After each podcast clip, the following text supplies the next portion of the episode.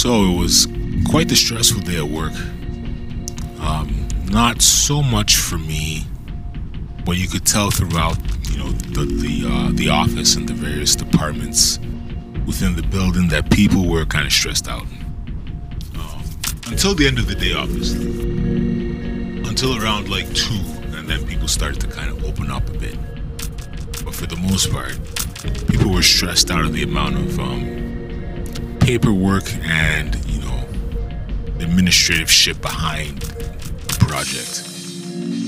And it's totally understandable. And i can see why some people completely and totally you know pursue things outside of that world and how they pursue they just kind of look they, they, they hear desk job and they're just like fuck this. I understand it. I understand it. But there's two sides to every coin, and you can you like we all know the positives, the money, the opportunity to to to meet people, connect with people. In this specific case, there's like unlimited coffee and all sorts of food.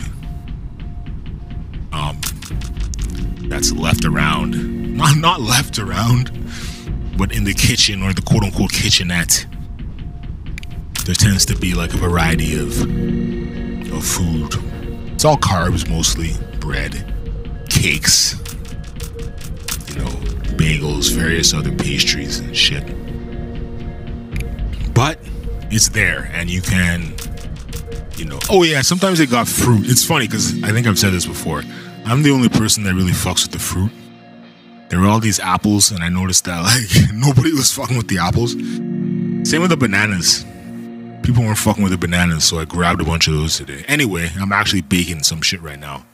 What am I baking? My little quote unquote crepe of sorts. It's literally like powdered milk, God knows how many bananas, God knows how many strawberries, and like seven eggs.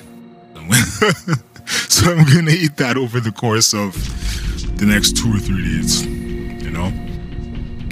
But there was a, an original reason why I started this rant. Oh, you're right, two sides.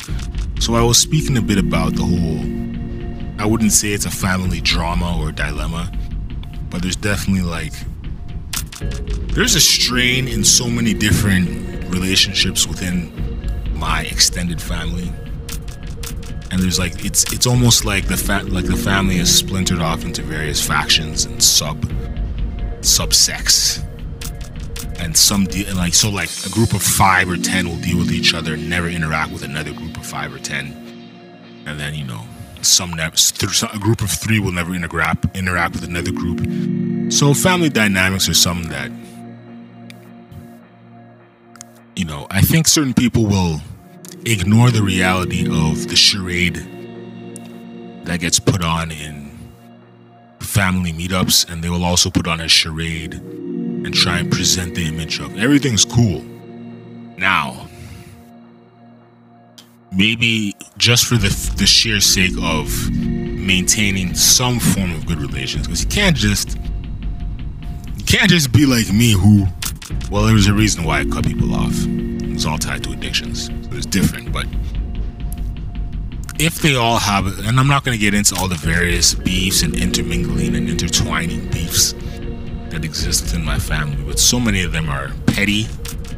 Some are serious, some are petty. But it was interesting to see a scenario whereby all of that shit was put aside. So no matter how much of a charade it was, there was some good laughs happened, you know. Let me rephrase that. Some good laughs were had in that particular uh, moment well, in the various moments in which you get a, a group of them together, which isn't often, but it happens. And then the other flip, the two, the other two sides. Yeah, right, family thing. So it's interesting when you're made to feel guilty about certain behavior that you've exhibited within your family structure. And I think this is one of those keys of needing to assert oneself because when I because it's funny, recently out of nowhere, you have an elder, you know, going at you and coming at you with all kinds of remarks.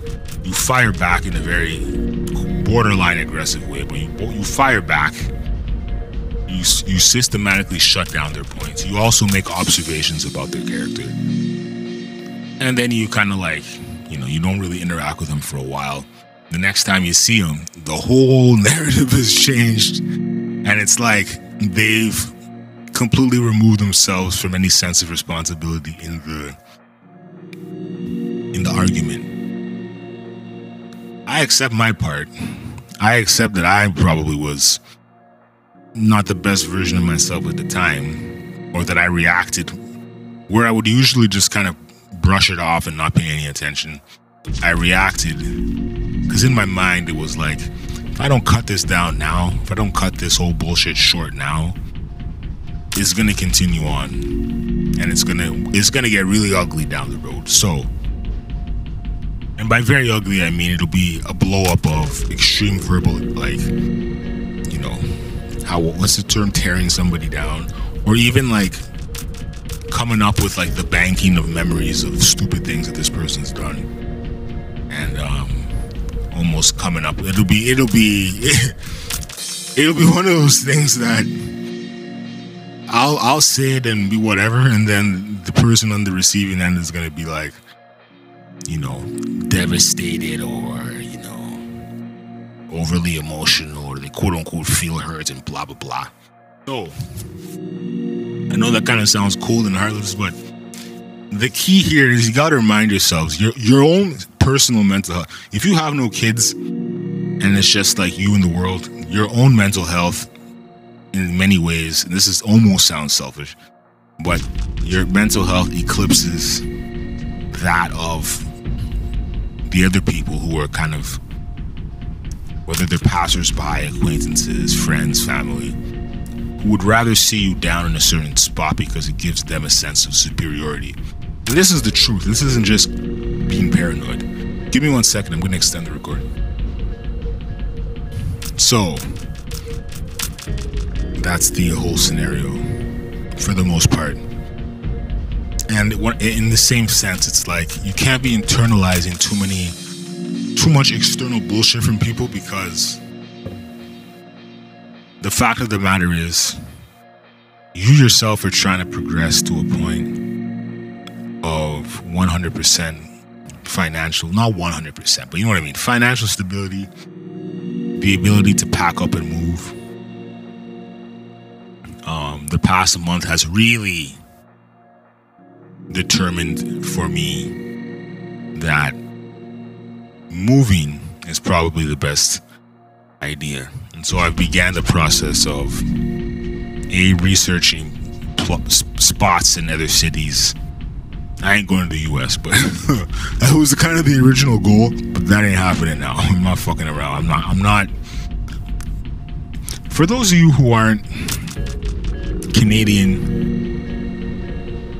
we have our own various like paramilitary, racist, neo-Nazi groups, but they're not. They're often not seen. They kind of like practice in like the woods and the mountains and shit. Um, but fuck, I lost my train of thought. Damn it! Give me one second.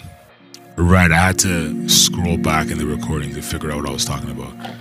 So, the whole concept of moving to the US and not wanting to do that, given the climate down there right now, probably ain't the best idea. Probably best for things to cool down.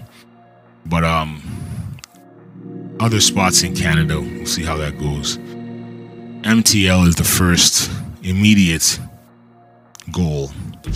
So within the next, you know, 12 at most 24 months, I'm out of here. you know what I mean? I began that process of, you know, um, apartment hunting, looking for the best locations.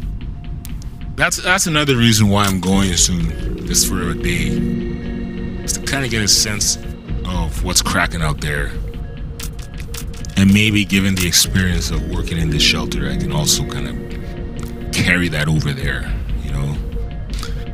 So in any case, I'm gonna end this rant.